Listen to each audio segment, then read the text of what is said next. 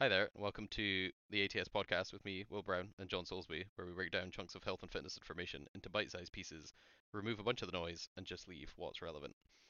Uh, today we are talking about cold exposure and its impacts on health and fitness. You get cold. Yep, pretty much. Part one of cold exposure. Yeah, if it's your first time in the cold tub, you get cold. um, no, I suppose this. Is, I feel this has gained a lot more traction recently. Again, I in, don't like, know. I, social media and stuff. I don't know. I mean, I kind of know why. It's all this stupid, like, fucking Sigma grind set, bro. It, it is. Um, but um, this has been about for a very long time.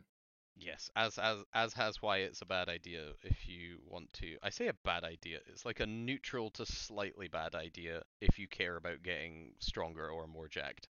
Yeah, yeah. I suppose like you can come at this from a couple angles. Um, I definitely think it has potential benefits. Um, I have done it before, as in Cold War exposure. hmm Um, but it's not as hyped up. It's not going to suddenly make you some Sigma male that's going to rule the world. Yeah. Just- um, so I suppose I think the, the benefits from my point of view are traditionally in um, sport, where I would say you're not worried about increasing your performance for tomorrow or the next day. You're worried about being formed. So Yeah. What I mean by that is like you're already at your peak performance level, and let's say you've just like had a game and you've got practice in two days' time and then a game at the end of next week. All you want to do is recover as quickly as possible, Not feel, feel like better shit. as quick, not feel like shit as quickly as possible, so that you can perform again. Then it has a place. Or if you're in like training camp or preseason and you're like, I've had two practices today. I've fuck, I've got two tomorrow, two the next day, and I feel like ass. You're like, this is where cold water, cold water immersion is kind of what's referred to in a lot of um, studies. Um, that's where this can really help because there is some evidence out there that it can reduce your um, general feelings of fatigue and your muscle. Yeah, it's an uh, acute, and and that's kind of why it's detrimental to training. Yeah. In, in in that kind of muscle soreness and inflammation is part of the recovery and therefore adaptation process of training. Like, I- feel like a lot there's some people that try to minimize muscle soreness. If if you uh, similar things happen with NSAIDs and things as well. Like if you if you take Yes. regular and chronic NSAIDs to reduce muscular soreness, the muscular at like the adaptation of that training that's caused the soreness will be lessened or dampened because you're reducing the soreness. Like the soreness is not 100% but is relevant to the magnitude of adaptation to the training stimulus. But Yeah. as as you alluded to, and again, this is exactly where I've done it. Is like when we were playing American football. If you're at training camp and you have two practices a day plus walkthroughs, and then you've got the same again next day and the same again the next day, you're like, it feels like someone has rubbed deep deep heat on my skeleton. Like Yeah. the inside fe- of me feels like there's napalm in it. Like I need to make that go away. You can just get in a cold tub, and the, the key thing will be it will feel a lot better than being out of the cold tub. Like if you get in one and you're like, oh my god, this feels better, that's usually a sign that the acute fatigue is quite high, and, Um, and I you're likely to improve. that's what it's useful for when you're like in that those scenarios you're not wanting your physical attributes to improve like you're not wanting to become faster tomorrow you're not wanting to become like stronger. What you're wanting to do is be able to play your sport again twice tomorrow. Yeah. There's a you can yeah. Especially like there's a loads of examples of that for like game day based Yeah. um like recovery interventions like unsurprisingly standard rehab for a broken finger isn't just tape it to the next one but if you're in the middle of a game and have a broken finger and you want to keep playing because you're relevant to the team's victory you just tape it to the next one Yeah. it's not exactly the most in-depth physio but like like it's that kind of if you're looking to keep playing or that you're incentivized to keep playing and you just strap it up that's how it goes. That's not Or is there not- There's that story of that NFL lineman who got the doctor to fucking amputate his finger. I mean, that's savage, but yeah. I'm pretty sure it's like oh, I'm gonna have to look up now, but it, it's in like a playoff game or something like that. And he can't like get it back. That's mental. If true, I had not heard that. The um, there's some stuff about reduced anxiety. I've seen those. I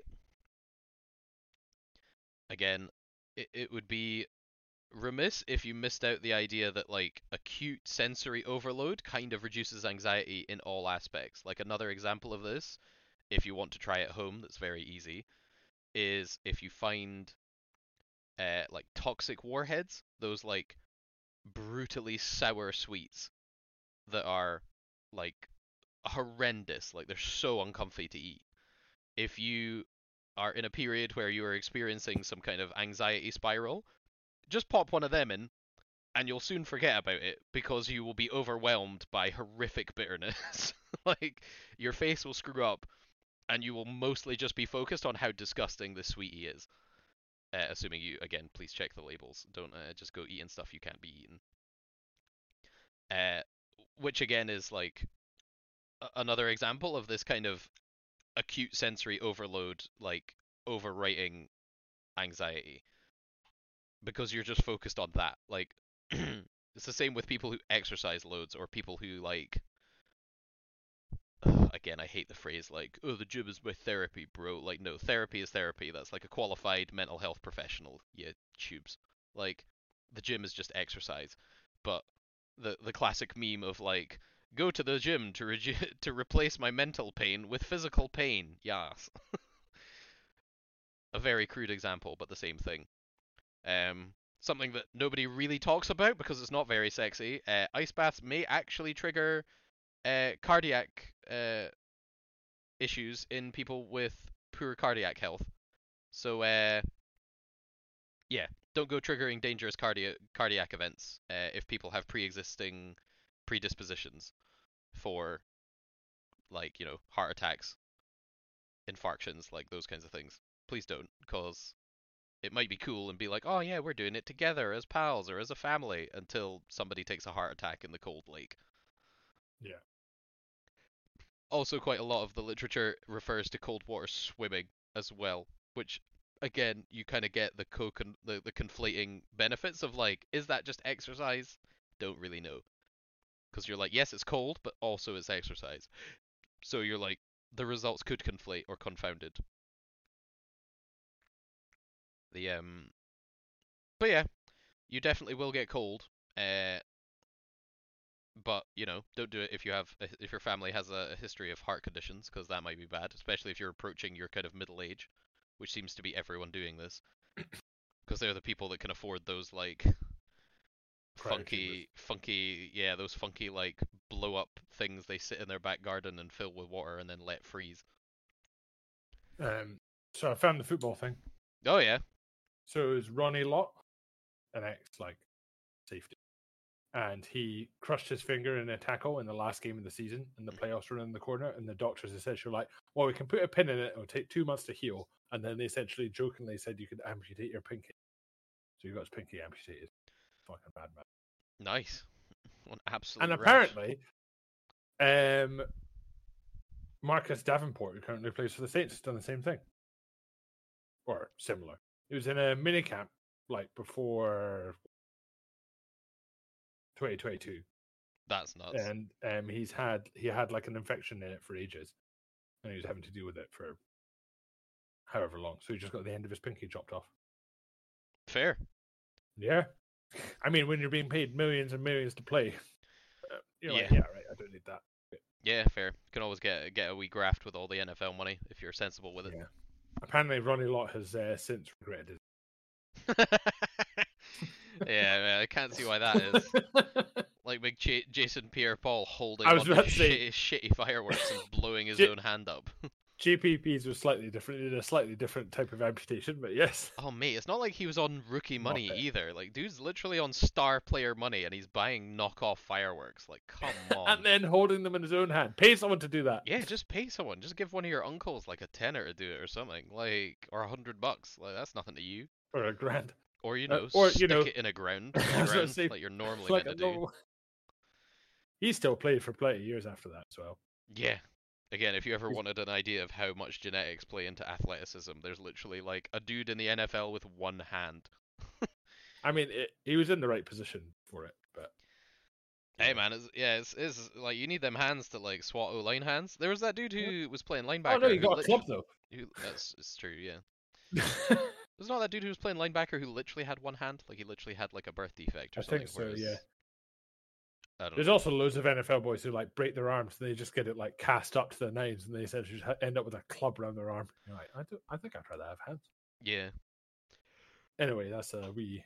yeah. Some tangential, some tangential NFL news, but the uh, yeah, cold uh, cold water exposure will uh, save you acutely in the depths of in-season training, or sorry, in in-season game-to-game training, and maybe in training camp when things are really grim.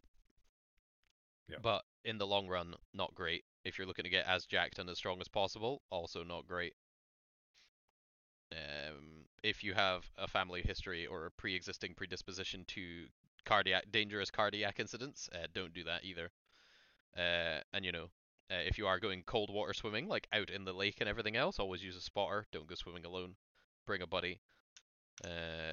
Because you never know when that cold hits you and you suddenly like reflexively intake air. If you also decide to intake water and then begin to aspirate in the middle of a loch, then you're probably gonna have a bad time. um, but yeah, I wouldn't really be. Uh, I'm like, yeah, it definitely will increase anxiety, but not because it's unique, because it's cold water. It's just because it's literally so uncomfortable in the in the acute, like the now. It just overrides all. Like you can't really worry about. I don't fucking know. Whatever you worry about, if you're freezing your balls off.